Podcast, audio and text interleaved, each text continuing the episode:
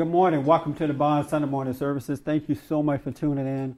I absolutely appreciate it. Um, if you know, we do have some emails that I'll try and get to today. Uh, I, I want to answer your questions, so continue to uh, email us at church at bondinfo.org. Church at bondinfo.org, and put your name and town, name and town on your emails.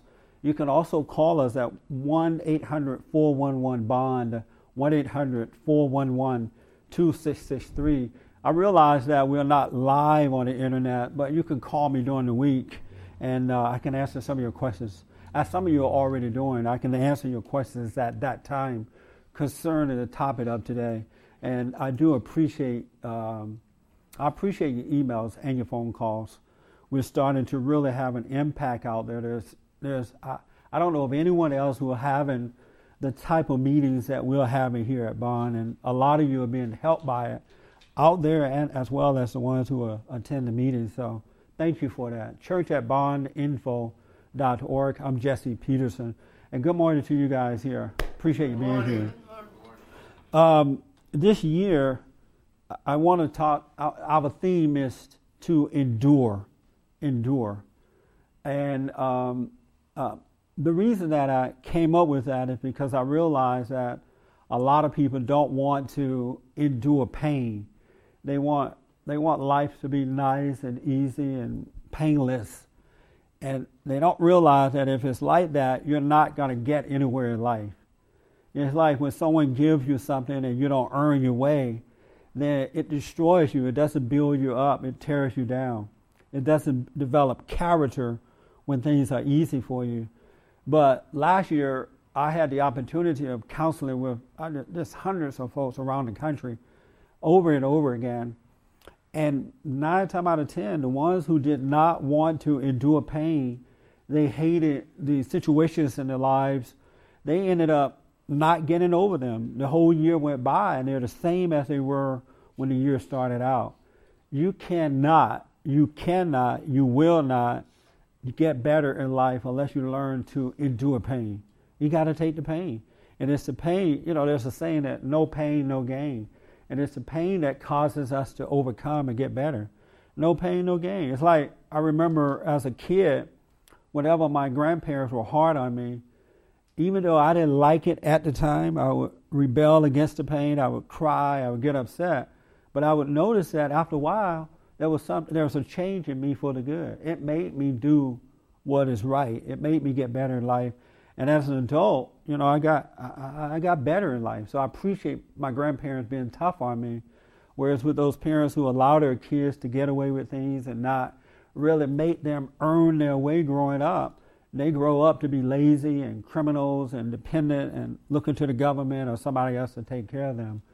Um, when you read the history of Jesus Christ, Jesus suffered for us. He, he didn't just come here and lay back and bought, our, bought us out of sin. He had to pay a price for us. It wasn't easy, and he paid the price. And just as he had to do it because he is our example, we're going to have to do it too. And so this whole year, I want to encourage you uh, to rejoice in the time of tribulation. You know, don't complain about it. Don't murmur about it. Don't get upset about what you have to go through. Because if you do, folks, it's just a waste of time. And read, the, read more about the history of Jesus Christ. He's a good example of what suffering is. Uh, last week, I asked you guys to read a, a chapter in the Bible. What was that? Anybody know what that was? Hebrews, uh, Hebrew, Hebrew chapter 12. Yeah. Did you read it? 13. Did you read it? Yeah, I did. You read it. Who yes. did not read it? You did not read it. And, and, why did you read it? I didn't know that it was a sign. I'm sorry? I didn't realize that it was a sign. Oh, you didn't? Yeah. Oh, you didn't hear me say read it? I must not have been paying attention. Oh, okay. You didn't hear me say read it? I, I thought I said read it when you have time. You're really going to like it. I didn't say that? Yes, sir. Did you read it? Well, what something else came to mind real quick. It's relating to what we are talking about. Right. As a matter of fact, it says in the Bible. Oh well, hold that thought. I want to talk to the people who did not read it oh. first. Oh. You say you did not read it, Kristen? Well, no, Forrest thinks you assigned it on Thursday, because I don't remember it being assigned last Sunday. Oh, I didn't assign it on Sunday? You signed it on Thursday. Oh, okay. I didn't Yeah, read it. Thursday. Oh. You read it. But You we read we it. read it on Yeah. Sunday. And I didn't say, make sure you read it. Oh, okay. Not on Sunday. on But Thursday night we said, read it, okay. Eh, Did you read it for us? No. Even after assigning on Thursday night, you still didn't read it? Thursday was just like yesterday, you know. I mean, I just recovered from Thursday today. No excuses I- around here. I wish you had read it. Did you read it? Oh, okay. I wish you had read it. I read it over and over and over again. It is so. It has so much in there. We're going to talk about it in a minute here, but I wish you had read it. Um, I wish you had read it. I really do, because it's a lot about perseverance. I have to learn how to speak better with my words. Kelly, one of the Bond girls, is speaking up now. so she's speaking up to everybody. Anything that comes along, right? So she said to me the other night, Jesse, I noticed that when you say you don't you don't use the proper grammar sometimes. I'm like, yeah, yeah, I noticed that too, Kelly. Thanks. She said a lot of times when you say she, you don't say she has, you say she have, or he have. I'm like, oh yeah, that's true about me. I can't tell the difference sometimes. But I'm like, thank you, Kelly, for speaking up to me for that. So she's like speaking up to everybody. Do not get in Kelly's way if you don't want to hear the truth. But I'm glad she's doing it because after a while it'll mellow out and she'll be right in the right place. It's always better to speak up than not to speak up. And if you see that you're wrong, oh, I'm sorry, I was wrong about it. But at least you get it out. Um, but anyway, um, in that in that chapter, it talks about the suffering that we have to go through and what it all means. And and it's so important that you read it. Yes, ma'am. I I remember what was read last week, wasn't that also about being receptive to, um, you know, I I don't want criticism, you know, that other people can, can help you with, is that part of it? Yes. Is being, I wish you had read this. I was so I'm so ready to talk about it. Tell Doug to come and stand right there. I want him to hear something. Then, Forrest, I'm coming to you. Yes, Pat. I'll make a point about people reading stuff. We need to get past the idea of waiting for someone to tell us to read something. Right. Because you, you read the chapter last Sunday. Somebody had an interest in it. Hey, go and open the book and, and read it. Yeah. Don't wait for the preacher to tell you to read the book. Right. Look like you would have wanted to read it after we, we hooped and hollered about it so much on last Sunday. And before you did anything else, I would have would have wanted at least go home and read that short. Let me make this point about it, and then I'll let you make your point. And, and, and just to piggyback on what you said about it, uh, it says that perseverance is part of your training. Isn't that amazing? I mean, just that alone to me means so much. Perseverance is part of your training. God is treating you as his son. I mean, that alone is enough just in that one thing. But since you guys, most of you didn't read it, maybe you guys should go home and just the readers here. But that alone, isn't that some perseverance is part of your training? God is treating you as his son, meaning that he's giving you pain because he loves you. You know, he's a, a brutal father because he loves you. Today they would put him in jail. they would call it child child abuse and put you in jail, right?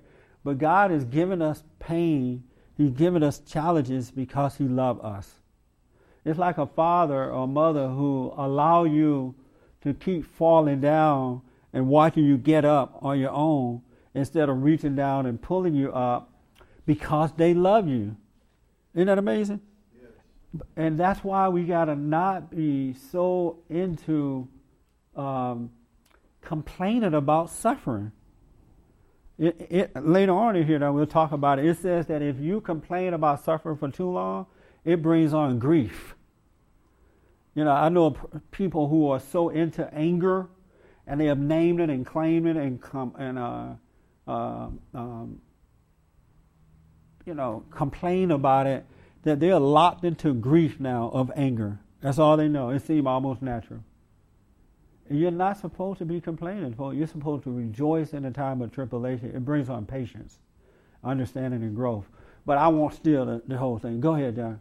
You read it. Yes, I did. I did. Uh, a matter of fact, I went through it and uh, I didn't understand uh, a number of passages. But uh, just to add on to what you said, uh, is that uh, God loves us. Uh, uh, God loves His sons. I'm not sure if I'm going to be able to. Yeah, uh, do me a favor. read- Don't add to what I said. No, no, Tell I'm gonna, I'm gonna come from it because I'm gonna what come right, right to that. Okay. Okay? He, he, he loves those who chat. in other words, he chastises those who he loves. Yes. You know, I mean, you, you already said it. And the reason why it's actually good to focus on this is because, you know, our life has become such that, uh, you know, we get away from that, even in a day to day living.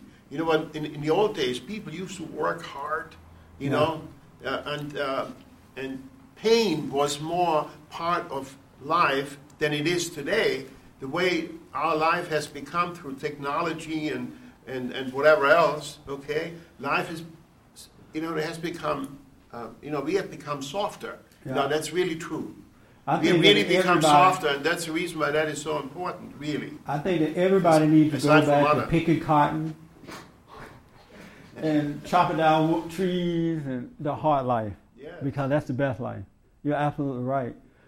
Uh, when you hear the, that um, God is treating us this way because we are His sons, He's He's given us His pain for that reason.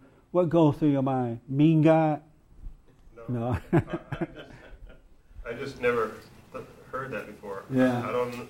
What goes through my mind, I guess, would be more like you know how I was brought up in a sense that I was always made to work. Always, if I wanted any money, I had to go out and mow the lawn or do something. yeah. And so I I hated it then, but you know, it taught me how to work for sure. But you didn't know that God treated you the same way, right? No. And the interesting thing about it, he treat only his sons and daughters that way. He doesn't treat worldly people that way. Yes. Only the ones who are his sons and daughters he chastises. Everybody else, he lets you go to hell. He doesn't even care. Isn't that amazing? But because he's your father, he's constantly um, uh, chastising you and correcting you and causing you to overcome. So it's a blessing that he's treating us this way because we are his children. If we were, were not his children, he, he'll let us just end up on Skid Row and just look at us like we're crazy. Yes, sir. How does he chastise you though? Very good question. Did anybody hear that question? Ask it again so that Yes. Mike can speak it up. How does he chastise How does he check? Let him ask. Because he's the sinner and you're the saint. Thanks, Mama. I mean, John. No. but ask the question again. How does he chastise you? Answer the question. Me? Uh-huh. Uh, This is so good. I couldn't wait to come here today to talk about this. Uh, But I was hoping everybody read it. well, uh, I don't really, really, well, let me just give it. say That what I is a million dollar question. Yeah, it is. Challenges. Yeah, well, challenges, Be quiet, Mama. challenges You're gonna still say what come you said. anyway, but, uh, how does he chastise us? Yeah, I mean, of We're course. talking about being a good father and mama who that give the answer out. Sorry. Okay. My, uh, uh, I don't really have a good answer. Okay. I really don't. Um, I can't think of your name. You can shoot me in the red. I- I'm terrible name. How does you read it? You read this right? How does he chastise? When you think about God chastising you, how does he do it? when I don't, um, And see, I want you guys to know this because if you know it for yourself, you're going to be fine in life. I know it for myself because I know myself now. And I see what he's doing to me. And I'm okay with it. It doesn't always feel good, but I'm okay with it. You know what I'm saying? And I want you to have that same insight about yourself. So that's why I'm asking. How does he chastises you? when I don't do what I know that he wants me to do, and there are times when I know that He has told me to do something. And in my mind's eye, I go a different way. Then the consequences of that, um, I have to suffer. But that, that suffering is not without, um, without a knowledge that He undergirds me. For instance, um, oh gosh, I can't think of a good for instance. I'm loving this endurance thing. I'm looking forward to this year too. Just really, really just getting in the meat of it. Because people do not like pain. And if they get some pain, they only want it for a minute. When will this pain end? Yes. I want this to be over. I thought it was going to be over yesterday, right? Oh, I like Not in your time. I'm sorry, go ahead. I I can't think of a good example, but there are times when I know that I have taken a turn that I knew that I shouldn't take. And I know that I am going through. And I know that God is with me going through. I know that I'm going through because of what I did. And I know that He's with me as I go through. Okay. And so that's how you know he's chastising you. Right? Pain. How about you had your hand? Yeah. Okay. Um, your conscience bothers you. You can't. Um, I know this from personal experience because I'm lazy. You're lazy. You asked me once if I was lazy. I remember this. I'll never forget. And I, at the time I said no, but that's because I was listening to my thoughts. Yeah. But Uh, your conscience bothers you, and you're um, you're not able to make good decisions. You know, you're until you snap out of it. okay, so that's how you know when he's chastising you. Yeah. Okay. You had your hand? Yes.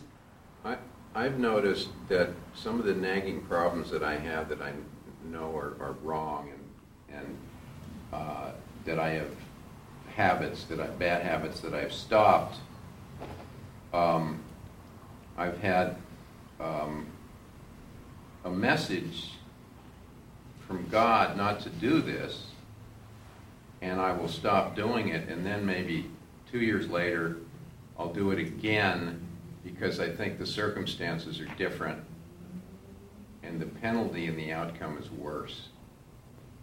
Okay. And then two years later, I'll do it again, and the outcome is worse again until it gets to the point where the pain is almost unbearable. And I'm not very smart. It takes me a lot of pain to. to And when you say pain, what kind of pain are you having? What type of pain are you having? So Just- people understand pain. What do you mean by pain? Just the agony to the agony to where why would I do this when I know it's wrong and I consistent there's something stubborn in me that wants to do go in this direction Yeah. when it is not the way to go and then the ultimate conclusion of my actions appears in front of me and I'm thinking, well, you know, even a two-year-old can figure this out. Why can't you figure it out when you have seen it so many times and the outcome every time gets worse, noticeably worse, multiplied worse, and um, and I think, well, hopefully I'll learn this time. and that's why you know. Do you know at that time God is chastising you? That There's no puni- mis- there's no mistake. There can't be any mistake about it. It's not a coincidence anymore. Right. It's it's not a coincidence that it ended up the way it ended up. Is this helping so far? So, Some you don't have it yet. All right, we want to make the light bulb come on for you. All right, and not just you. A lot of people don't know when God is chastising them. They don't know this is the time that I need to endure. Because I think that if they truly, truly knew it, then um, they would uh, they wouldn't complain about it. They wouldn't blame others for it. They would just take it and get it over, just like that. Because when he's chastising you, one of the reasons that the pain lasts so long, your ego don't want you to admit you were wrong. That is you. It feels like you want to blame others, right? I was listening and speaking of blaming others, I'm watching this report this morning, this news report about the housing market. And uh, this woman, Eleanor, Congresswoman Eleanor Holmes, that's her name. She's a little black lady with an afro. Eleanor Holmes Norton? Yeah, Yeah. Eleanor Holmes Norton. Norton. They were up there blaming. They were blaming uh, racism on the fact that black people lost their homes in this crisis. They were blaming on racism. I'm thinking this is evil. Now they cried racism so that they could get the loans. They said we can't get loans because we're black, and they are discriminating against us. They won't let us have loans, right? And so the government said, okay, we'll set up a program so you can get the loans. And so, so the government set up the program. They got the, they get the loans, and they get these loans that they can't afford to have. They get these loans that after a while the interest rate goes up. What do you call it, subprime loans? Are they called subprime? Well, those are subprime variable rate loans. Subprime, ver- right? Where the rate goes up after a year or so. Right. And so apparently a lot of black Americans took that loan as well, right? As a matter of fact, I had a loan like that on my house. And then for some reason, something told me I need to get out of it. And I got out of it just like that and went back to the fixed rate just in time. And right then, after that, everything crashed. It was so weird. But uh, so the government said, okay, black folks, we're going to give you a loan. Fannie Mae, Freddie Mac, and all. You can have it. And they ran out and got the loans, and everybody just grinning and having fun and getting all these loans and refinancing their homes, thinking America love us, you know. Then everything crashed, and now they're blaming racism that they went out and got the loan. They're saying, well, uh, they should not have given it to us, or they didn't tell us the truth about it. I'm like, oh my God, give me a break. And I'm thinking, and the reporter asked Eleanor about this. She said, well, wasn't, didn't they get these loans from black realtors? And, she, and Eleanor paused for a moment and she said, well, we don't want to blame the black realtors. We don't want to say that they deceive black Americans. I'm like, you idiot, you need to do something about your head and you can think better. It's crazy how they're doing that. Just take no responsibility at all. If you don't take any responsibility for your wrongdoing, you're never going to get better. If you don't take the pain and say, you know what, I, nobody made me take this loan. I went out there, it looked like it was a good thing. I was greedy, I wanted it, I wanted the money, and I did it. I lied to get the loan because a lot of you folks lied about their credit. They signed their, they used their children uh, social security number and everything to get those loans. And now they're still turning around and blaming that on racism. My point is, when you're suffering, when you're being chastised, if you blame anybody else for it, you don't get better. Have you noticed that? And in that pain, it's hard to say that this is my fault. It is so easy to blame someone else. But the moment you can admit, because you don't go through anything that you don't deserve to go through. Have you noticed that? Really, everything we go through, we deserve to go through it, and it makes us better if we deal with it right. But it can make us worse if we don't. Uh, I don't know why I said all that. I forgot why I said all that. I hope it paid off though. Yes, sir. Yeah, Yes, sir. God chastising us, but Yeah. chastising me. Uh, even though, you know, I married my wife, and I wasn't forced to. But uh, and, I, and, I, and I, made, I made a mistake. That's true. I made a mistake, but I still see that uh, that's one way God is chastising me. Yes, that's right. And it's not your wife's fault. No. It is No. your fault. Oh, absolutely. One hundred percent. That's right. And when you can accept the chastisement uh, like that, I remember, then you can get better. I remember once my grandmother, probably many times, but she was going to whoop me, and she made me go out and tear the, the limb off the tree to whoop me with, right? And normally when my grandmother's whooping me, I'm like screaming and yelling and carrying on. And as long as I scream and yell, she just have a ball on me. But I, re- I decided one day I'm not going to cry. I'm just going to take this one. And for some reason, she couldn't go that, that long on me that time. It looked like she felt bad about it or something. And it was because I was willing to take the punishment for what I had done. But if every time I was unwilling to take the whooping for what I had done, I mean, that was the longest whooping you will ever have. But when you can make up your mind that I'm going to take the pain for doing wrong, you'll be fine. Really. Because God is chastising us. We're his sons and daughters, and he loves us. That's why you're doing it. Yes, ma'am. Um, endurance is, is a really great thing uh, for me this year um, because I, I mean, when I'm not doing what I'm supposed to be doing, um, you know, I physically I get worse. Yes. And it's just uh, that's how God is. Is I mean, everybody has a different set of uh, challenges. That's right. You know, and and um, so, you know, I'm I, I think I know what I should be doing, but I'm not. That's right. And so it's you know you take the, the responsibility for that. It's not fun, but um, but then you've got to you know finally say, okay, well am I going to pay the price, which is doing the things that you, you should be doing? Yes, ma'am. And um, so I think that's, that's how you know if, you know, I think you're being chastised, because everybody's got their own set of problems, but if you're not having that, that really good life, Very good point. Everybody have their own thing you got to go through. It's all the same spirit, but everybody have their own sin, their own problems they got to go through. But if you can relax and go through it and don't complain, don't and don't get so into it that it turns to grief, you can get over it. Just you can. It's going to be painful for a little while. You can hoop and holler just a little bit, you know. But do not get so into it. It's like when someone dies that is close to us. God said we should grieve for three days and then wash our face and hands and go our way, right? And you notice those people who take that grief beyond that third day, you'll see them in 10 years, they're still grieving over somebody that's died. Because it turns to something else when you let it last too long. You cannot let this stuff go on and on because it's spiritual. It's a spirit and it's evil. And if you don't do it in the proper way, it destroys your nature. It's not even necessary to go past, you know, mama's dead. It's hard that mama or daddy died, right? Cry three days, wash your face and hand, and let the dead bury the dead. You go live your life. But if you take it past, oh, a year later, what's wrong?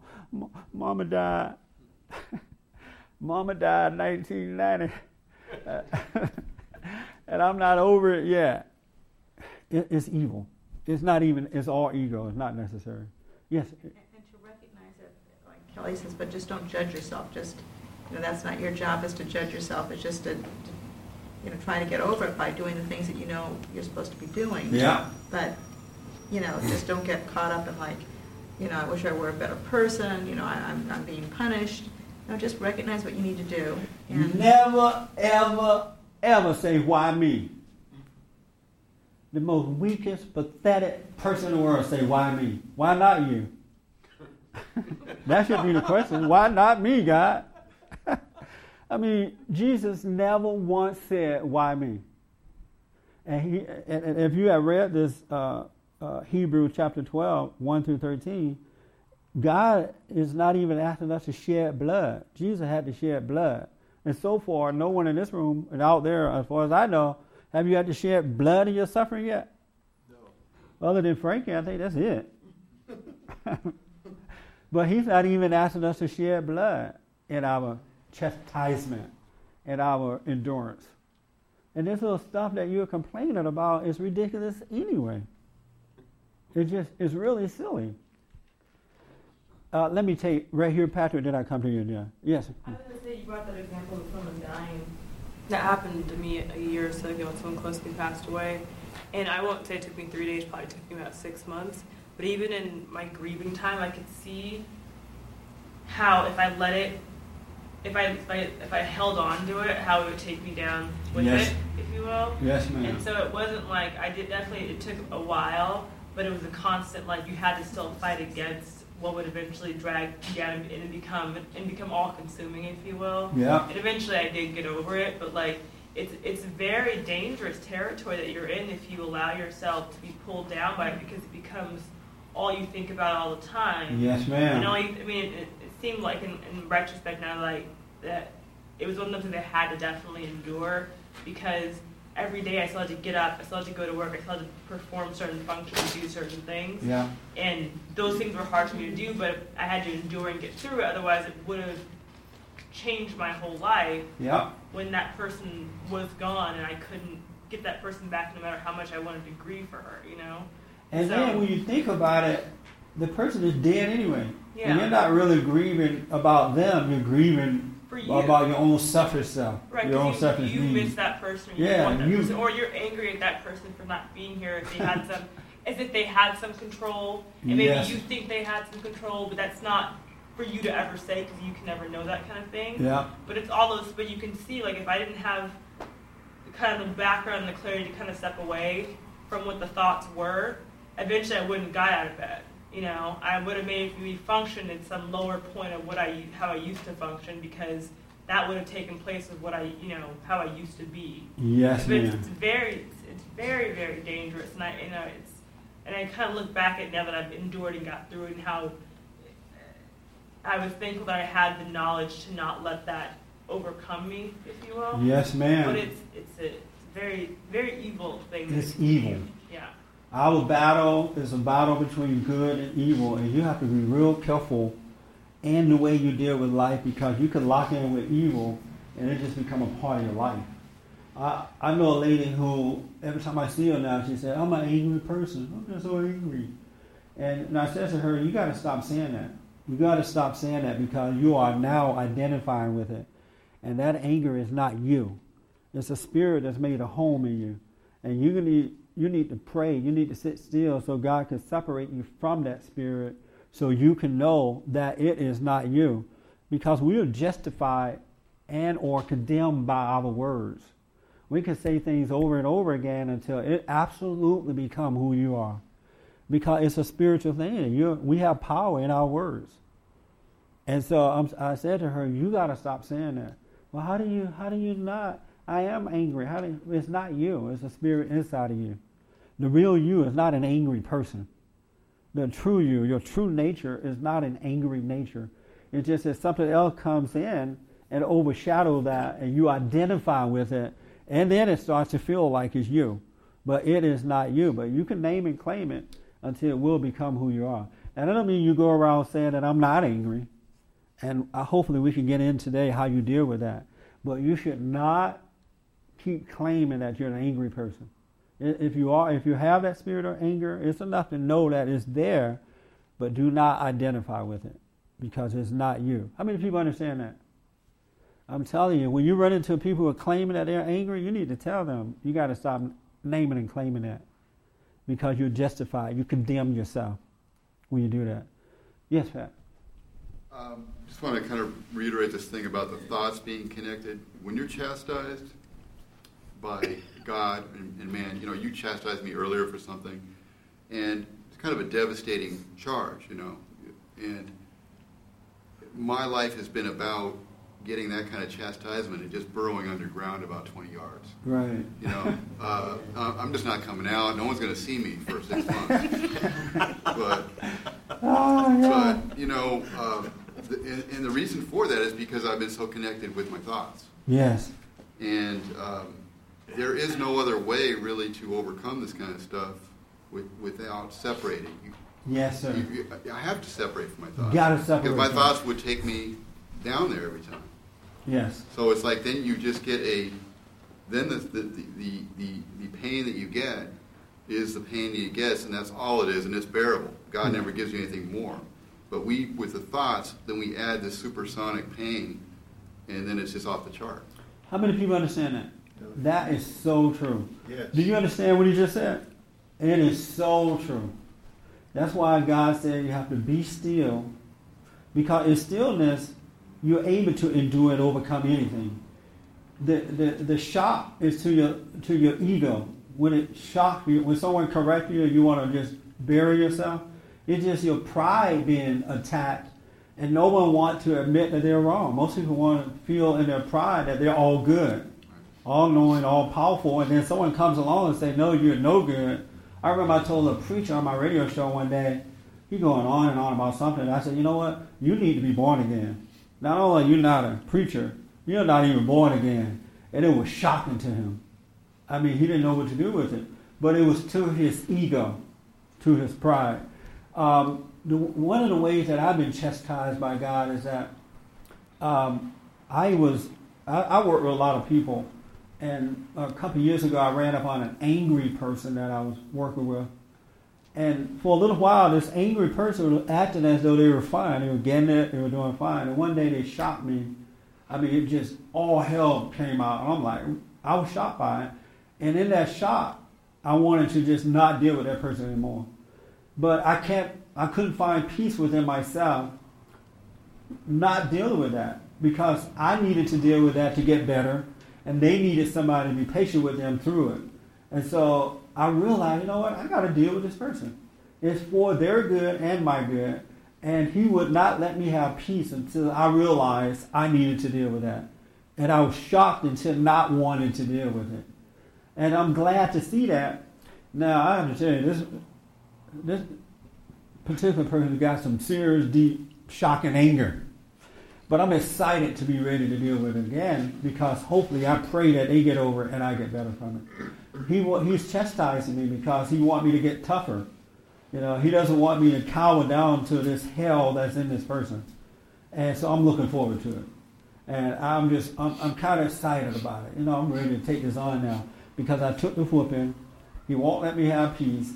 You know, he won't let me relax until I go and deal with this. I'm being chastised for running away from it. Yes, Pat. Just one other thing about why me, when you mentioned the why me factor, yeah. that really kind of blew my mind because I've, you know, always think why me. You know, I've always thought why me, why, you know, like, like I get mad, you know, in traffic or something like that, or something happens that seems like unusual. Like you said, he chastises those he loves. Yes. And why me becomes why are you doing this? Why are you chastising me when you're not chastising Johnny, right? Yes. But we have it backwards wow. that it's because he loves us that he does. And I, it's like almost like I want to read this over and over again too, because yeah. just to kind of get it into my, my system. I read this over and oh, I was just loving this yesterday, reading it over and over again. And then I would, I even saw Kent yesterday. I'm like, did you read that chapter? And I think you told me yes, but it is it's just so much in here, just in this one chapter alone about endurance. It's the opposite of what when we say why me, we think why me like you're picking on me, yes. like it's unfair in some kind of way. Yes ego, prideful people say, Why me? People who are children of God do not say, Why me? Because they know why they need to go through it.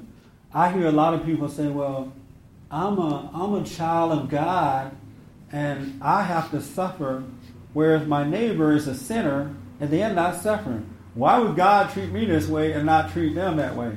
They're not realizing that it's because they're children of God that He's treating them that way.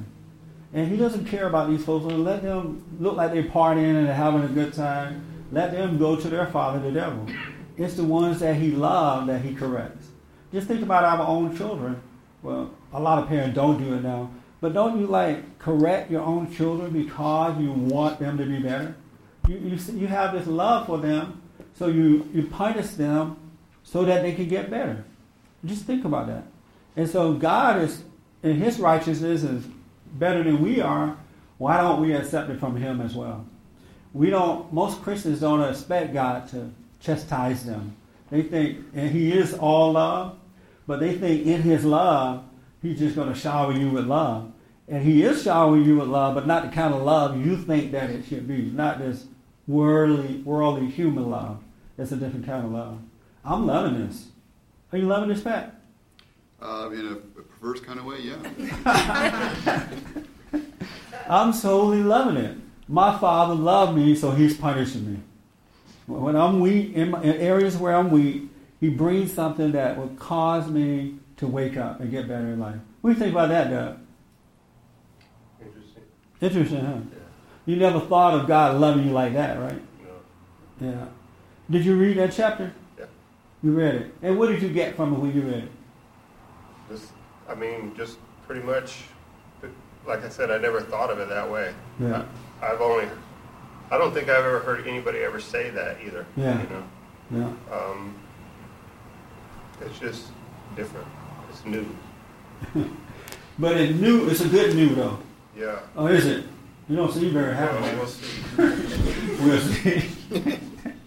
it, it's a good new. Yes, sir. Well, the, if you, you, read the first part of it, it, it kind of goes to this part why it is exciting. Yeah. You see something at a certain point in your life, and you know you need some harsh medicine to get it out of there. Just like if you had a bad flu or something, you'd be dropping down some old remedies. That's right. You know, so you know that if, yeah, you don't like what you're going through, but you know this is the medicine it takes for you to be free of this stuff. That's right. Read the first part that you're talking about. It says, And read it um, loud. Uh, with so many witnesses and a great cloud all around us, we too then should throw off everything that weighs us down and the sin that clings so closely, and with perseverance keep running in the race which lies ahead of us. Yes. And you know the thing that weighs us down is all ego, our pride, our resentment. When you resent chastisement, when you resent having to endure, it weighs you down. But if you can just let that pass and take it, you can get past your sins, you can get go free and deal with anything. Just don't resent it. Don't become angry about it. Let anger go. And you can endure it. That's what weighs you down. Just test it. I could be like totally 100% wrong. You can test it for yourself. Whatever your little secret is that you're going through in life, don't resent it and see what happens. Don't resent the pain of it. See what happens. You can go free just like that. That's what weighs you down. You hate it. Most people, that shock that I got, I resented that person for shocking me like that. And that's what caused me not to want to deal with them. But I realized I'm wrong. And now I want to deal with it. But you gotta not resent it. Do not resent. That's the only thing that weighs you down. It's like you put a heavy load on you when you put resentment, when you resent anything or anybody or yourself. That is absolutely good. I wish you guys had read this, James. Yes, yes, ma'am. I was just gonna say, um, I get little glimpses, like where I'm free of the um, resenting, seeing myself, and then, but then I go back to sleep or something. Yes. And so what I've noticed um, is that I've been, I mean, I've been trying to wake up for years and years, and, and I've been, it's like I've been in denial. It's like I'm fighting, I'm coming to these meetings, and at the same time, I'm fighting the truth every ounce of my being. But suddenly now, I really want to you know, I want to um, see it and get through it, and so I'm kind of looking for the answers now. For the first time, I'm kind of questioning every time I take a bite of food or something. I'm- Yes.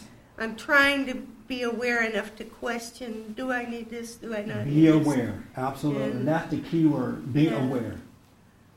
But this is the first time after all these years. I can't believe it's taken me so long. Is that That's, endurance? that's okay. It's better late than never. It's that. It's is that endurance? Yes, ma'am. Okay. You didn't give up on yourself. I have persevered for sure, but boy, I've been like I, I'm like a little kid that won't let go of that toy, Yeah. That's that thing that's hurting them. Yeah. Well, thank God you're still alive so you can wake up. That's the good thing about it. Yep. That you're still alive because you could have died in that darkness. Yeah, I still can. You know, Uh, you better hurry up. don't say that. You're not a little fried chicken anymore. Yeah. But thank God you're alive that you can wake up. I thank God that I'm alive so I can be wake, uh, awakening, that I'm constantly growing and seeing things. Because a lot of people die in that darkness. Absolutely. do. A lot of people don't even know about what we're talking about. They don't even know that there is a kingdom of heaven within, that there is a, a consciousness within, within themselves that they have to connect with and live from. They don't even know about it. A, a lot of preachers don't even mention it because they don't know. So we're very fortunate in that we know about it. At least we hear about it. We know if there there's this possibility. It is interesting that I know about it because I'm not a, a smart kind of a person. I barely finished high school. As Kelly said, I use wrong grammar. But I know about this thing, and it's mind blowing. Mind blowing. So if I can know about it, and I didn't go to college, and all you folks around here have PhDs, MSDs, YSDs, it should be easy for you. But it is there. It is beau- It's interesting that it's there, though. You know, it's it's just so interesting that it's there. that was just so. I'm acting real weird right now, but I can't, and I want to tear up from it because how do you grasp that there is another life inside of us that we're supposed to live from? And this other life is an abnormal life that you live. This anger, the fear, the doubt, the worldly life is an abnormal life. This other life is a normal life. You know, how do your mind grasp something like that? You know, that that is real, but it's so real. And the only way you're going to get it, you're going to have to calm down and take the pain and endure. That's the only way it's going to happen. You got to calm down. You got to stop overreacting. Uh, you can't get it running around, hooping and hollering, partying, complaining, getting drunk, getting high, having sex with everybody and their mama, running away from your challenges. You got to calm down so that you can become one with it. You can awaken. Isn't that something? And once you can be still, it is something else. And for me to know it, take my word, it is real. It's real. Because he allows me to see it. Anyway, Pat want to finish his point, and then uh, I saw a hand here, and I'll come back to you, John. Yes. Um, I notice when I'm getting the truth about myself now, it's shock. It, it, it, this is a shock to my system, Yeah. and it's like a certain kind of awakening. Yes. And I notice that now I can't, I can't really go back to sleep. As much as part of me wants to sleep and deny, there's a part of me, there's another side that's appearing to be stronger that's keeping me from falling asleep completely. And if I start sir. to, I start to slumber a little bit, and it kind of wakes me back up, almost like automatically. That's why I say that once you are born again, you cannot go out of it and come back and go out of it and come back. Once you awaken, you have awakening, that's it. And you start to grow from it. That doesn't mean you don't go in and out of your imagination sometimes, a lot of times. But you're still awake enough where you're coming out of it. And then you start to grow from that. Absolutely. Isn't that nice? Well, it's, it's interesting in that it has nothing to do with me, and it's, it's Yes, just, sir. it- it's just you're in some kind of a system, and it operates a certain way. You know. I love it. If we were in a black church, everybody be hooping and hollering just all over the floor. And, Rolling on the floor. and then while they're doing that, the ushers would go and get the money basket. And so it's just before they come down, collect all the money. but you're absolutely right. You're in a different system now where you cannot leave anymore. And you're, uh, you just grow from that. You get better and better. You're born again into a new, out of the darkness into the light. And once you're locked in, you're locked in forever. Now, if you can get out of it, I don't know about it. Maybe there's something you could do. I don't know. But why would anyone want to come out of the light back into the darkness? You know what I'm saying? But you got to endure. You got to stop complaining. Just imagine if Jesus had said, Oh, I don't want to do this today. I did it last year. Women all in. Why me? just imagine what would happen have happened had he said that. We could all just hang it up. But never once did he complain. He said to the devil, Get behind me, Satan. And he said to God, his father, Whatever I have to do, give me the, the power to do it. Whatever your will is, let it be done. That's the attitude we should have. Whatever your will is, if I got to suffer through it, I just have to suffer through it. But let your will be done, not my will, but your will. Isn't that cool? Isn't that cool, Doug? Yeah. You don't look very happy about it. no, I'm kidding. Uh, yes, let me take favor first. Yes, sir. This is a great subject for me because for a lot of years I, I tried really hard to. Am I moving too much? Yeah. Oh, John, let me, let me know. Tell me to calm down. I'm acting like a Negro up here. Whatever's good to black, they start to move. and white people just stand here. And yes, this is really good. Praise the Lord. But, but black people start moving. Yeah, when it's good. So I won't move. I'm to act white. I do have some white in me. Did you guys know that? What? I have some white blood in me. Okay. You and Barack, huh? Yeah, Barack is my half brother. the way I found out that I have some white blood, I have a, a hair lip, a cleft palate, and the dentist told me the other day I had. He's like, this is not a black person thing. This is a white man's thing. He's like, you have white blood in you? I'm like, yeah, I've been told that. I was all happy. Uh, what a way to find out I have white blood, huh? I got the bad part of white blood. I thought you were going to say you can't dance. Oh. no, I can get down in my mind. Yeah. I'm sorry. Somebody was talking. Yeah. Um, for years, I tried real hard to escape the pain, and um, you know, like I, I was really saying to God, "Leave me alone." I, you know, this isn't what I was bargaining for. yeah. I just wanted the easy road and find the light, but I didn't want to have to pay anything for it. I mean, and that's just I don't know. I Wow. thought, uh, and then when I finally realized, you know, that that this is for my good and it's not a big deal. You know, if I don't fight it, it's over. It's amazing how quickly correction just passes if you don't fight it. You Yeah. just you just see it and it's gone. You acknowledge it and it's gone. And it's not. It's the fighting it that man, that is excruciating. And then also I, you know, I realized too that if I did, if my conscience left me, that is scary, and that kind of shook me up Yeah. because I was close. I felt like I was close to where he would just depart from me, and then I would have no basis to come back anymore. That is so powerful. Can you imagine waking up to consciousness, to the mind of God, and He depart from you? I would throw myself over the bridge. I, I can't imagine that happening. Yeah, because then Believe the me. whole standard is gone. Yeah. You know.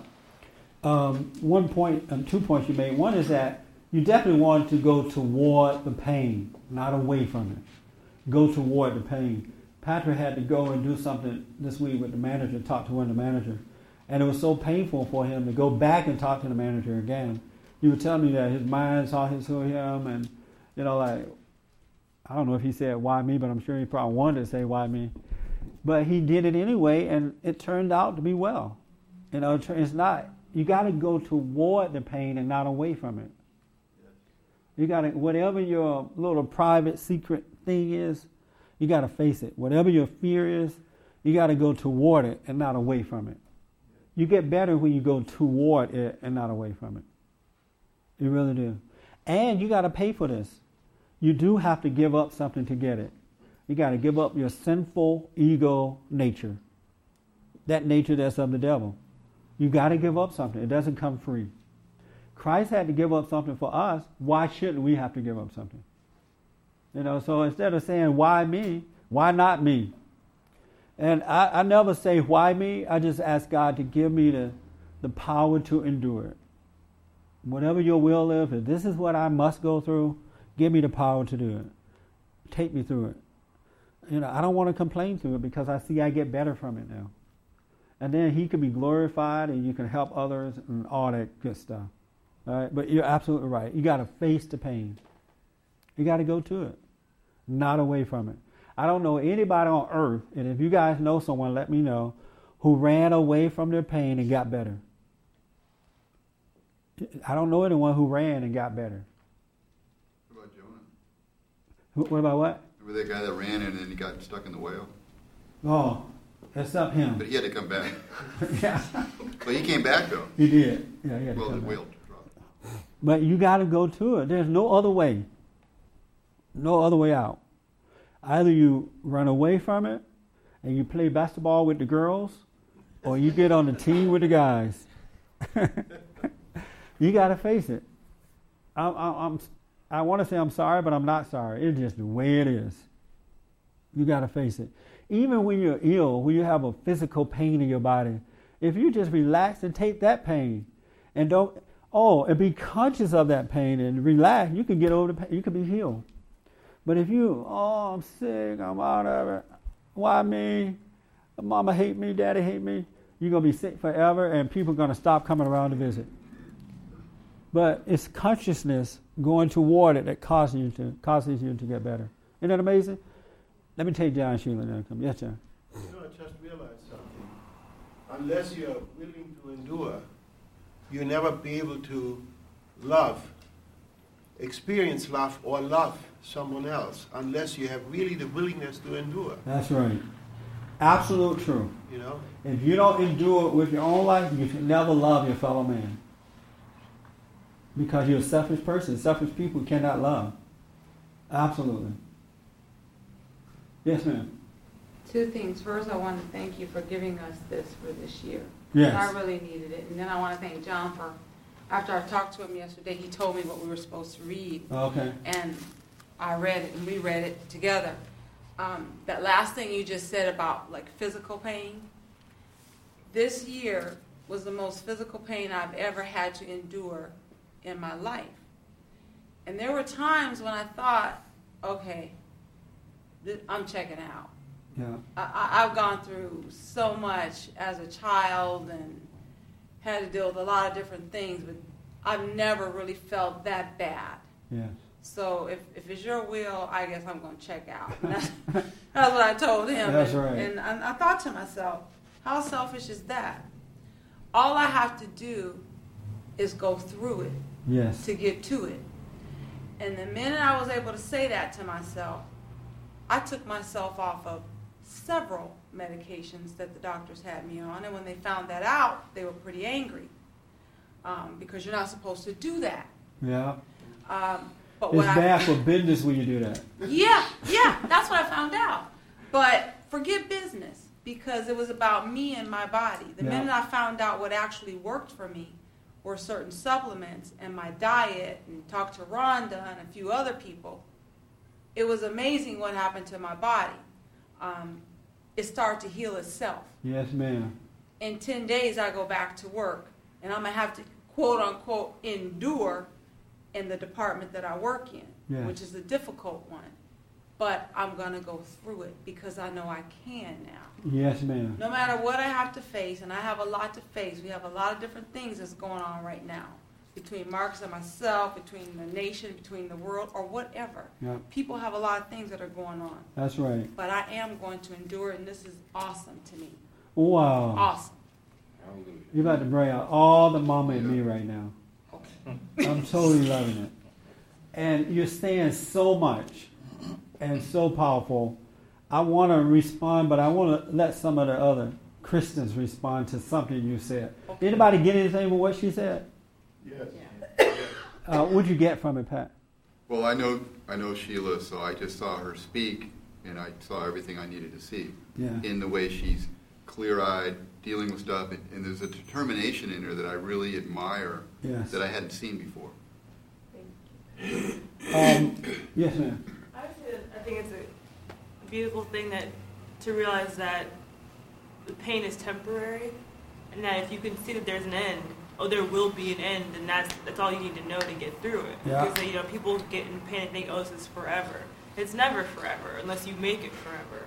You know, That's it's right. that, that if you can, if you realize that you have to just get through it, that at some point there is an end, and once you've gotten to the end, look back and it, you know, the duration doesn't seem maybe as bad in retrospect. I don't know. I think it's beautiful thing that you can see that there's a start and there's an end of things, and the point is just to get through it, and you'll become a better person at the end of it. And there is something else that happens when you stop complaining, even about physical pain, that allows you to be healed. Uh, allow, and anybody know what that is? Once you stop complaining?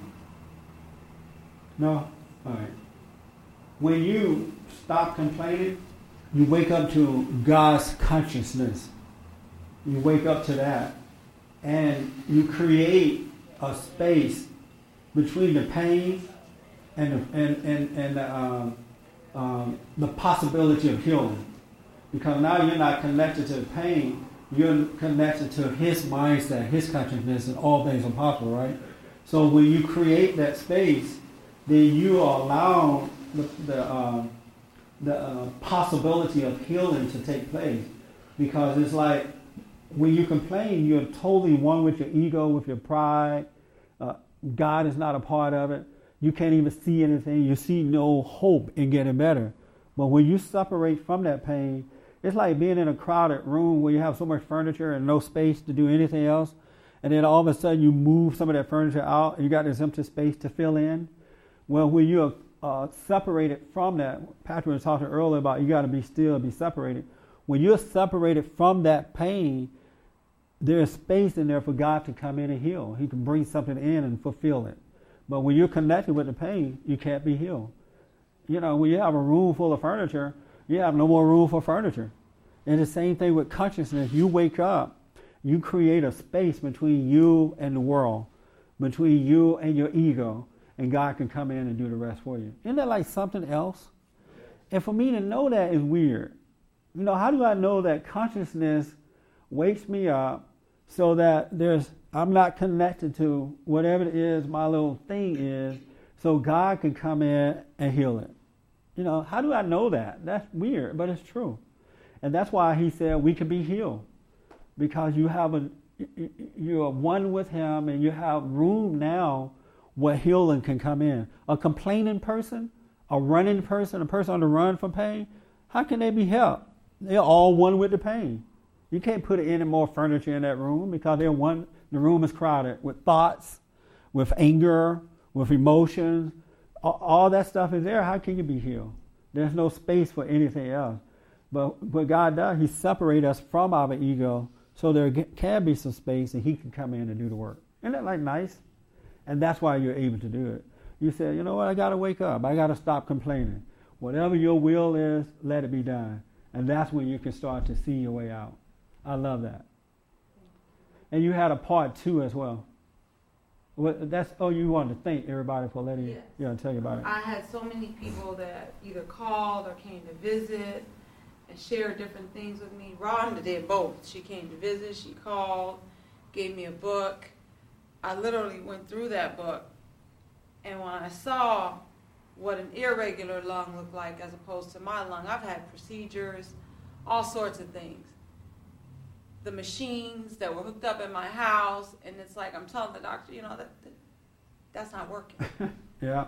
Well, no, but Ms. Davis, you have to keep using it, but it's not working. Yeah. I know my own body. I've had this long enough, so let's just unplug it. But you can't. It's too late. I already did it. Yeah. It's done.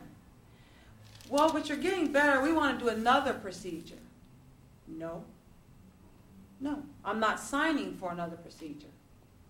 So. Well, I want to encourage you to stay with the prayer, uh, stay conscious, and let God will be done. Now, I, I, I can't make any medical advice to you at all, I but. I do know in a state of consciousness, all things are possible. You know, people who are depressed and um, whatever they feel, they're only that way because there's no nothing there that can be fulfilled. You know, if you want to get better in life, you need some space to grow, and God separate you so you can have space to grow. You know, you hopeless people, people who feel a sense of hopelessness, they're co- so connected with anger and imagination that no light to get in that can bring hope to them.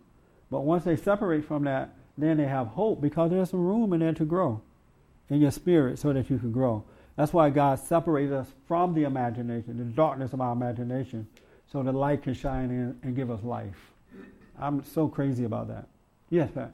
You know, I just want to kind of throw something out there that's been, you know, I, think it, it, attaches to what we're talking about, but it's it, been weighing me down for a, a while, which was I, I was attached or have been attached to outward knowledge yes. instead of uh, inward and when she Sheila kind of tipped that off me when she said at some point she knew her body and she's not going to go with what the doctor, the outside authority said, in her case. But I noticed that it's been so true for me that I'd always I've always been looking for, you know, when I look to do how to do something, I'm always looking in a book or something, or I'm always looking at some external source for it.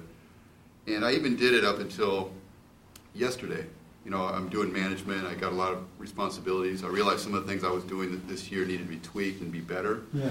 But instead of kind of really looking from within, I, I was looking to my old sources again. Yeah. I spent hours Friday night. I was up to like one or two in the morning. Yesterday, I spent a bunch of time. and I was trying to look for a specific thing, you know, that would help me with the system or something. And I just ran myself around and I went to all these stores trying to find a particular thing. I couldn't find it. Finally, uh, you know, Stephanie said to me, uh, mentioned something about that. You know what? When I've gone around enough, I, you know, you stop. And she reminded me of that. You know, you're, you're right. Yes. And in a way, I think this whole thing, and, and when you're going for something that hard externally, what I do is I just go to the end. I'm like a bloodhound. and but the problem is, I go, I go over the top. I Yeah. spend too much time. I don't get to bed on time to do my prayer correctly, and I don't get my prayer done the next morning correctly. All that because I was chasing something externally, which mm-hmm. wasn't necessary. I just realized something sitting here. I was trying to solve a problem of management. I just realized something sitting here while we were speaking. Just a consciousness came open and showed me the thing that it was taking me hours to try to find out on my own with my Yes, ego. sir. So I, I just want to kind of hopefully dump that for, for, for the year and forever. You can endure not knowing. You may not have the answer right then. And that's okay sometimes. Just wait. Just use up everything you have, all the information you do have, use it. And if you don't know what to do, do nothing. It'll come. It will come to you. Now, there's nothing wrong with reading other people how they've done things. I'm not saying not to do that. But it's okay not to know what to do next. You know, people say, oh, you need a 10 year plan, a 5 year plan, a 20 year plan. And you spend 10 years trying to figure out what you're going to do the next 10 years, rather than taking that moment and living off that, and then God will give you the next moment. He will give it to you when you need it. It's okay, but a lot of people cannot endure not knowing. They got to have it all, they got to have the answer, and they got to have it now. And they go nuts. Absolutely, man. It, it, you got to endure. If you wait up on the Lord, He'll supply your every need. He really, really will. Let me take Kent and then Frankie, and then I'll come. Yes, sir.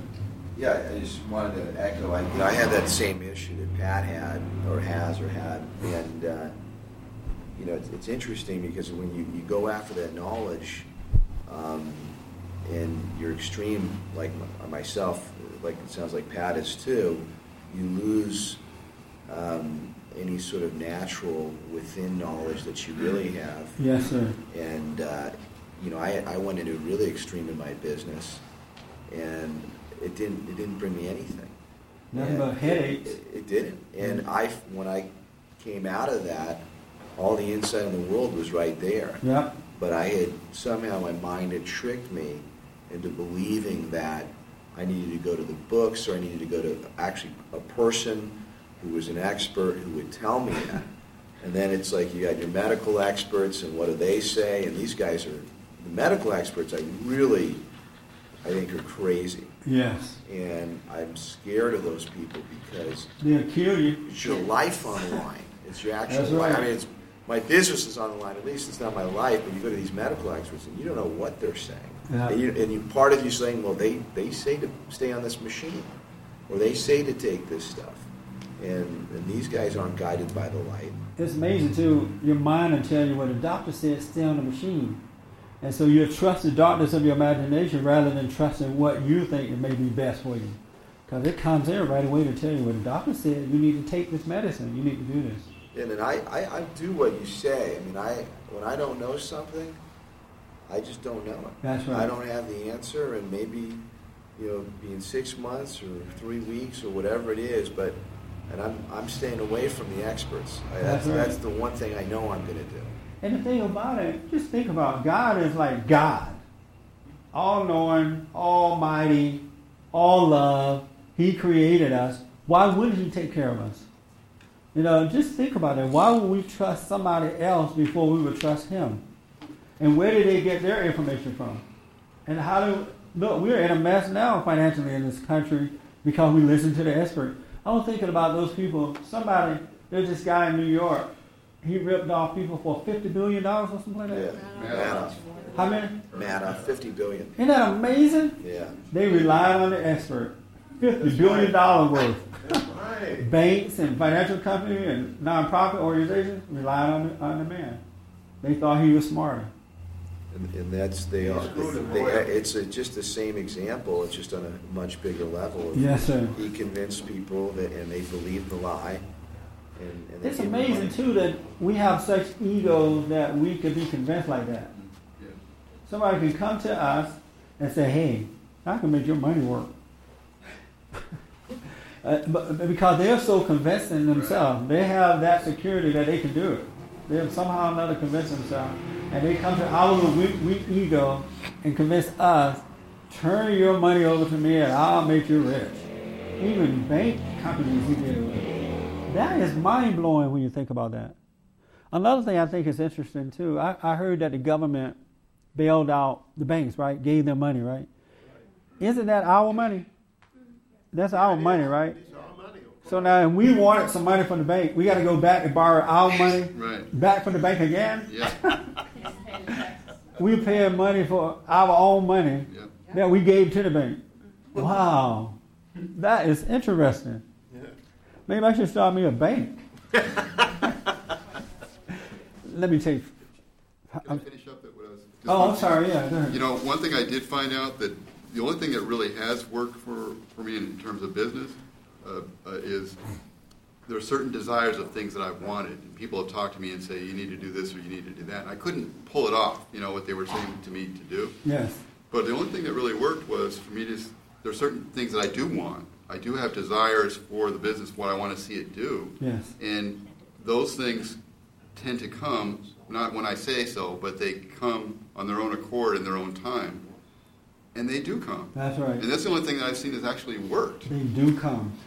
Absolutely. You be patient and endure. God even said for us to stand, stand, stand, stand. And when we have done all we can do to stand, stand some more.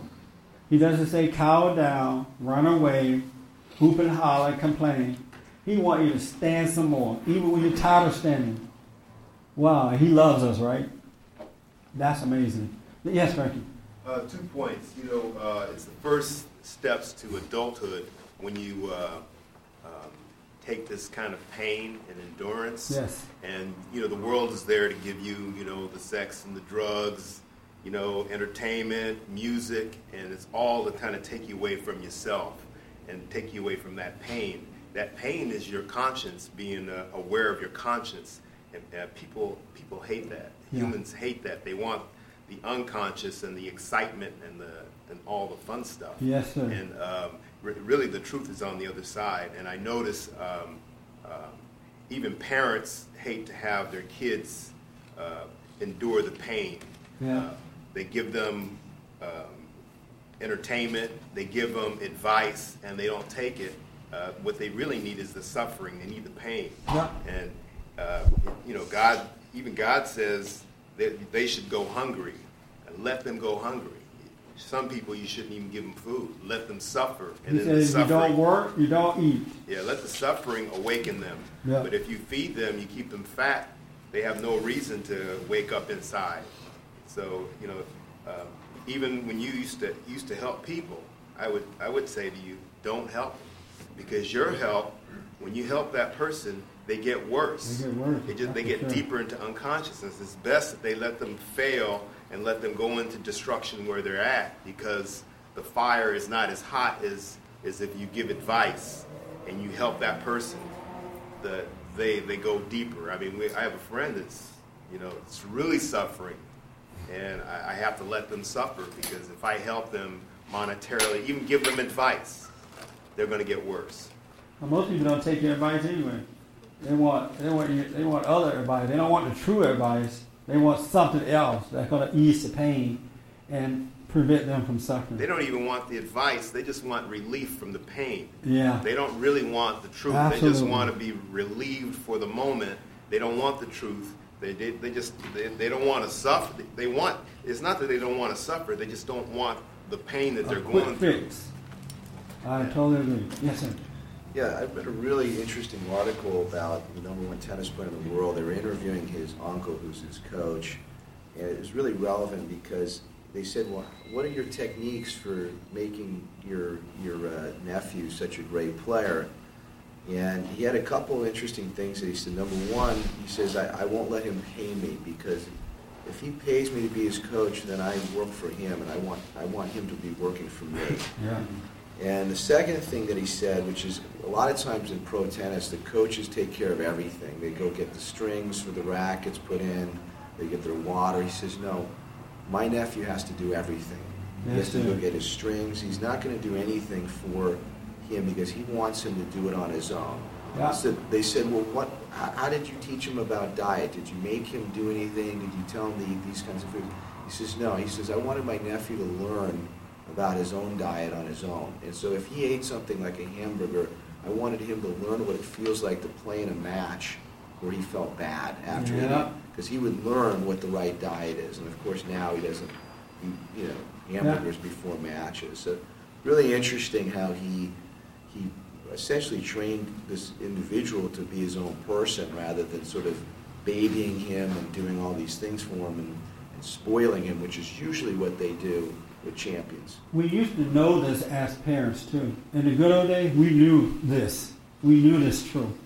But we sold it down the drain for some reason. For the government, for the experts.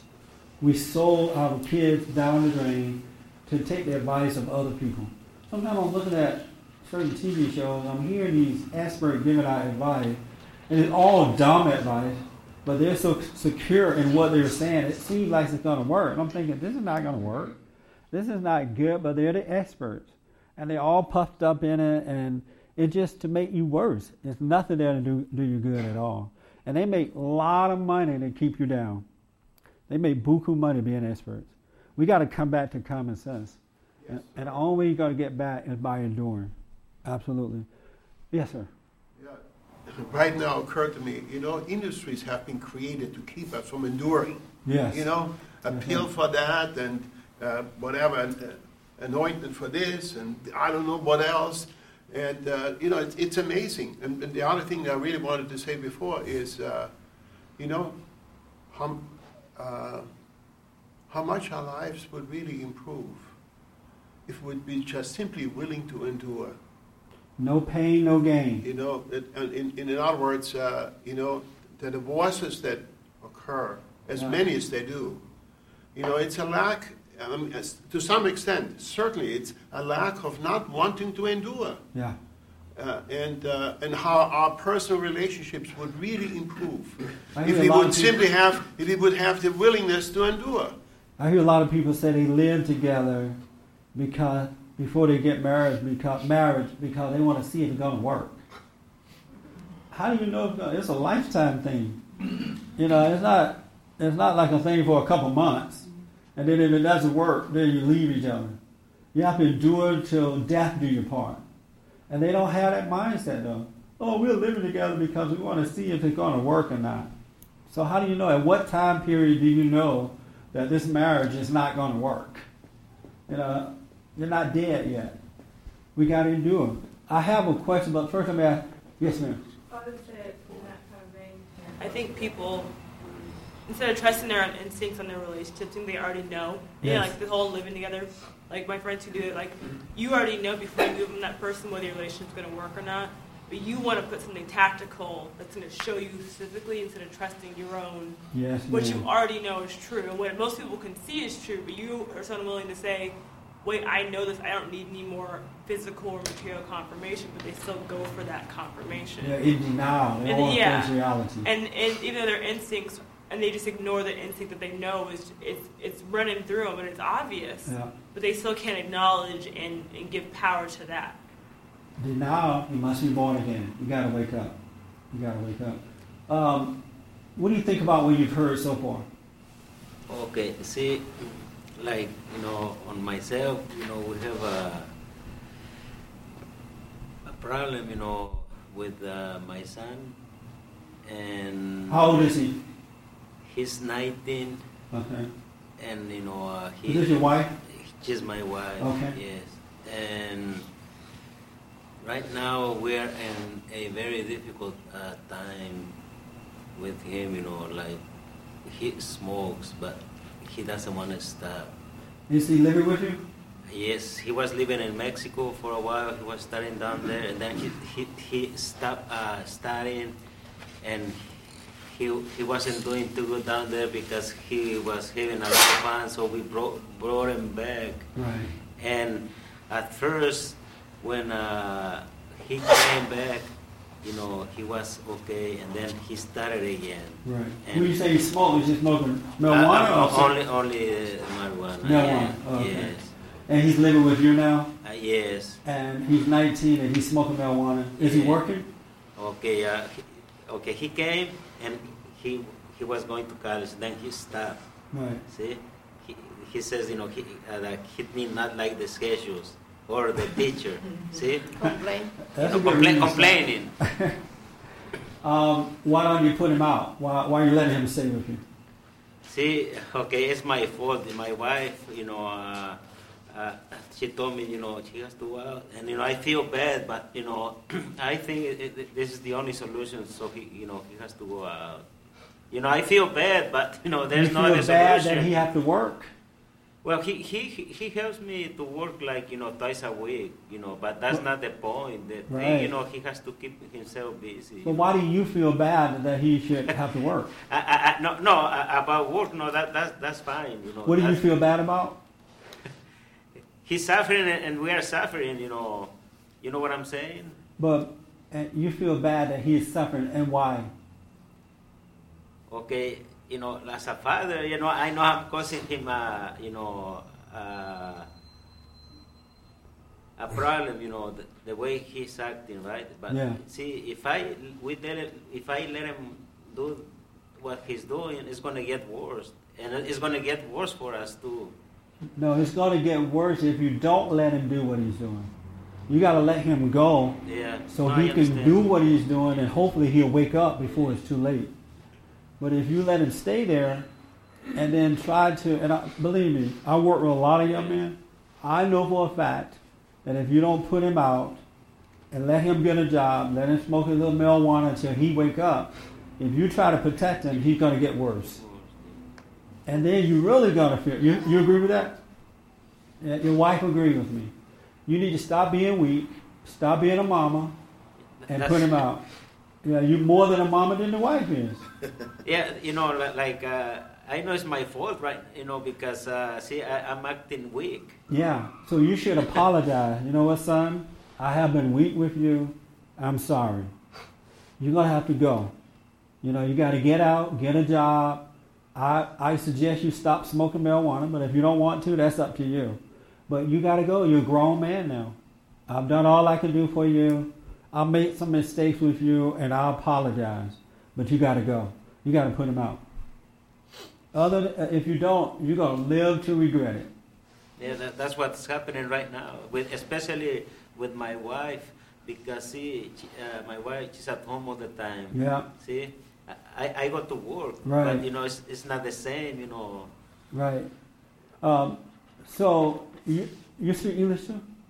Uh, yeah, I understand. Okay. So you you you agree that he need to put him out, right? Of course. Yeah. That's my point. Right. But you know, he's weak and Yeah. You should be ashamed of yourself being weak. You, you're the head of your family, the head of your wife and your children, and if the head is weak, what do you expect them to be, to become? You got to bite the bullet, apologize for the mistakes you made with him, and let him go. And that's what real love is. And then he'll go out there, he'll come back later and thank you for it. No, I, I agree. Uh, uh, you know, it's true. Uh, uh, you know about what you're saying, uh, because that's the the way it should be. So why don't you just do it? Yeah, I'm gonna do it. Yeah. You know. I feel, you know, as a father, but I have No, to. I, you I feel. have no, no, but see, you're not feeling that as a father. You're feeling that as a mother. I, I understand. I am the you. father, he Yeah, is the mother. that's right. No, I, I accept. You know, I, I, I, you know, like You switch roles. I accept that. You know. Yeah. Well, you need, it's time to stop being the mother. You have to forgive your mother for turning you into a mother. Whatever she did, your father for not being a good example. You need to forgive them so you can get rid of this mother spirit, this mother identity inside of you. Because one of the reasons your son is having that problem is that he has not had a real father to guide him, a tough man, tough love. No, I, I, uh, I agree on that. And so you need to apologize to him for that and let it go and let him go. Do not let him have a key to come in and out of the house when he wants to. Don't give him a house key. Let him go out and suffer. And, and then you'll live to be a proud father. If not, you're going to suffer the rest of your days. Your Like wife right is right. Like right now, you know, we're, you know, suffering. You know, my wife and I, you know, we uh, always well sometimes you know we have problems, right? Yeah. But uh, it's normal in marriage. But we get along, you know. Right. Is he your only child? Uh, no, he's the second. He's the second. How's the other one doing? Uh, he's doing fine. He goes to uh, UCLA. Oh, okay. Well, you're gonna have to let. The, is he the baby? This one is the baby. No, he, he's the middle. Oh, this one is the middle bit. Yes, and then I have a, we have another girl. Oh, okay. Seventeen. um, you got to let this one go. You got to have some tough love. Stop being a mama. Listen to your wife. Your wife need a husband, not another wife. That's right. Yes. Yeah, this is a gay marriage. Yeah. That- no, no, no, no. I, you know, it's really. Yeah, and and women hate weak men. Women need a strong man. Their nature need a strong man, someone she can look up to and respect. And when she argue with you, you're not emotional about it, and that's what love is. And the family will be fine. But you gotta let your son go. You know, why should I lie? You know, I'm, I'm no, no, saying. no. That's right. you know, no, you're I'm- totally right, and that's what's going to help you is that you're being honest about it. Absolutely, you're doing the right thing. It's best to be honest about it so you can see your way out of it. So I, I admire that. But now you got to take some action. You got to let him go. Like you know, right now, you know, I, I, I can't sleep. Yeah. Uh, you can't sleep because you're worried about him, or because of what he's putting you through. Uh, okay. See, uh, uh, both. Oh, okay. See, because uh, he's uh, he gets uh, very aggressive with my wife. Yeah. Because he hates what what you guys are doing to him. With me, it's not no no problem because No. I, I tell him, you know. Because your wife is a tough guy. Yeah, And yeah, that's so- right. And so And what he, it he doesn't like it. Right. But you're making your wife look like the villain. By being weak with him, he thinks she is the villain, that she's doing wrong. And that's your fault that he's seeing it that way. Because your wife is right about what she's doing, and you should be with her on this and take action. That that's the uh, the reason you know we came because we needed the help, you know, to Yeah. to advise. Us, Oh, good. You know. How did you hear about us? Uh, my wife, uh, she passed the other day, and you know, and uh, she she was reading what it says in the Oh, you know, good. outside. Oh, right on. Well, you're welcome. I'm glad you came. So, are you going to put him out? Yes. Yeah. I, I work with a lot of young men. We have a home for young men. And last month I had to put one out that I was very close to, a nice guy, and he just wasn't doing anything. And I had to put him out. Emotionally, it was hard to do it, but I did it anyway. And I sleep like a baby. I have not missed one nap yet. and he, he's out there doing what he does. He seems to be okay, I guess. And and um, I'm not worried about it because he got to get out there and do it on his own. You know, he's not gonna. He didn't take advantage of the opportunities we gave him. So now he has to go and try his way and see if that worked. And if you love your son, you will let him go. Yeah, I have to do that. Yes. Yeah. So I will you do it? Yes. Yes, I, I'm Yeah. going to. Yes. Yeah. And don't give him a lot of money or anything. Just say, son, you got to go. No, we, we, we do not uh, give him money. Like, Yeah. you know, since they, they, uh, they, they were uh, kids, you know, they used to go with me to Right. work. You know, we, they never ask us for money. You know, they go with me, they work. Well, put him out. I- He, he'll be fine. He'll be fine. You don't resent your husband for being weak. Does he make you angry by being weak? I'm sorry. Yes. Yeah. Don't resent him. That's the mama in him. He can't help it. He needs to forgive his mother for making him that way. So you have to be honest with him, but don't be angry at him. And then that love that you have for him will help him to overcome it. All right? I'm sorry you have to go through it, but you got to endure it. But don't be angry. Don't be angry. But you are 100% right. You got to you got to be a man. If you love your son, you set him free. All right? It's like, you know, another thing, Look, like when he goes to work, he concentrates and he does the work the way, you know, it should be. Right. Uh, you know, I never tell him, you know, you know, he concentrates. He'll be fine. You just need to let him go. Yes, You need to apologize for being weak and let him go. All right? yes. I'm Thank glad you came. Thank you, appreciate it. I want to encourage you to get a copy of my Be Still and Know prayer CD. And you got to calm down so that God can change your life. He's not going to change it in your emotions and mind and overreacting. You got to calm down. He said that when you pray, be still and know Him. Know that He's God. He wants you to calm down so um, He can create your life for you. There's a kingdom of heaven within of all of us, and it, it's created out of love. Visit my website at uh, church at bondinfo.org. No, that's an email. Bond at bondinfo.org. Bondinfo.org. Bondinfo.org. Thank you, Pat. Bondinfo.org. And uh, thank you very much. And thank you guys, too. Appreciate it.